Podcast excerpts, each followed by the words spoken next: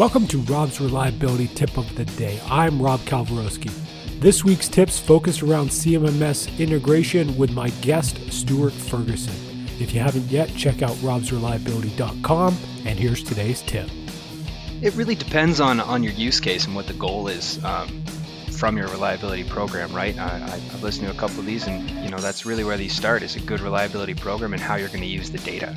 Um, so it depends what you want to bring in. Once you start talking about integrating and what platforms you're integrating into, yeah, it could be it could be work orders, it could be stuff that we process. So for example, uh, shop floor sensor data, right? We could be pulling in, you know, fluid levels in, in transmissions once a once a night type thing, um, and actually triggering work based off of that. Or it could be as simple as hours run on a particular piece of equipment to move your maintenance throughput based instead of uh, just time based, right?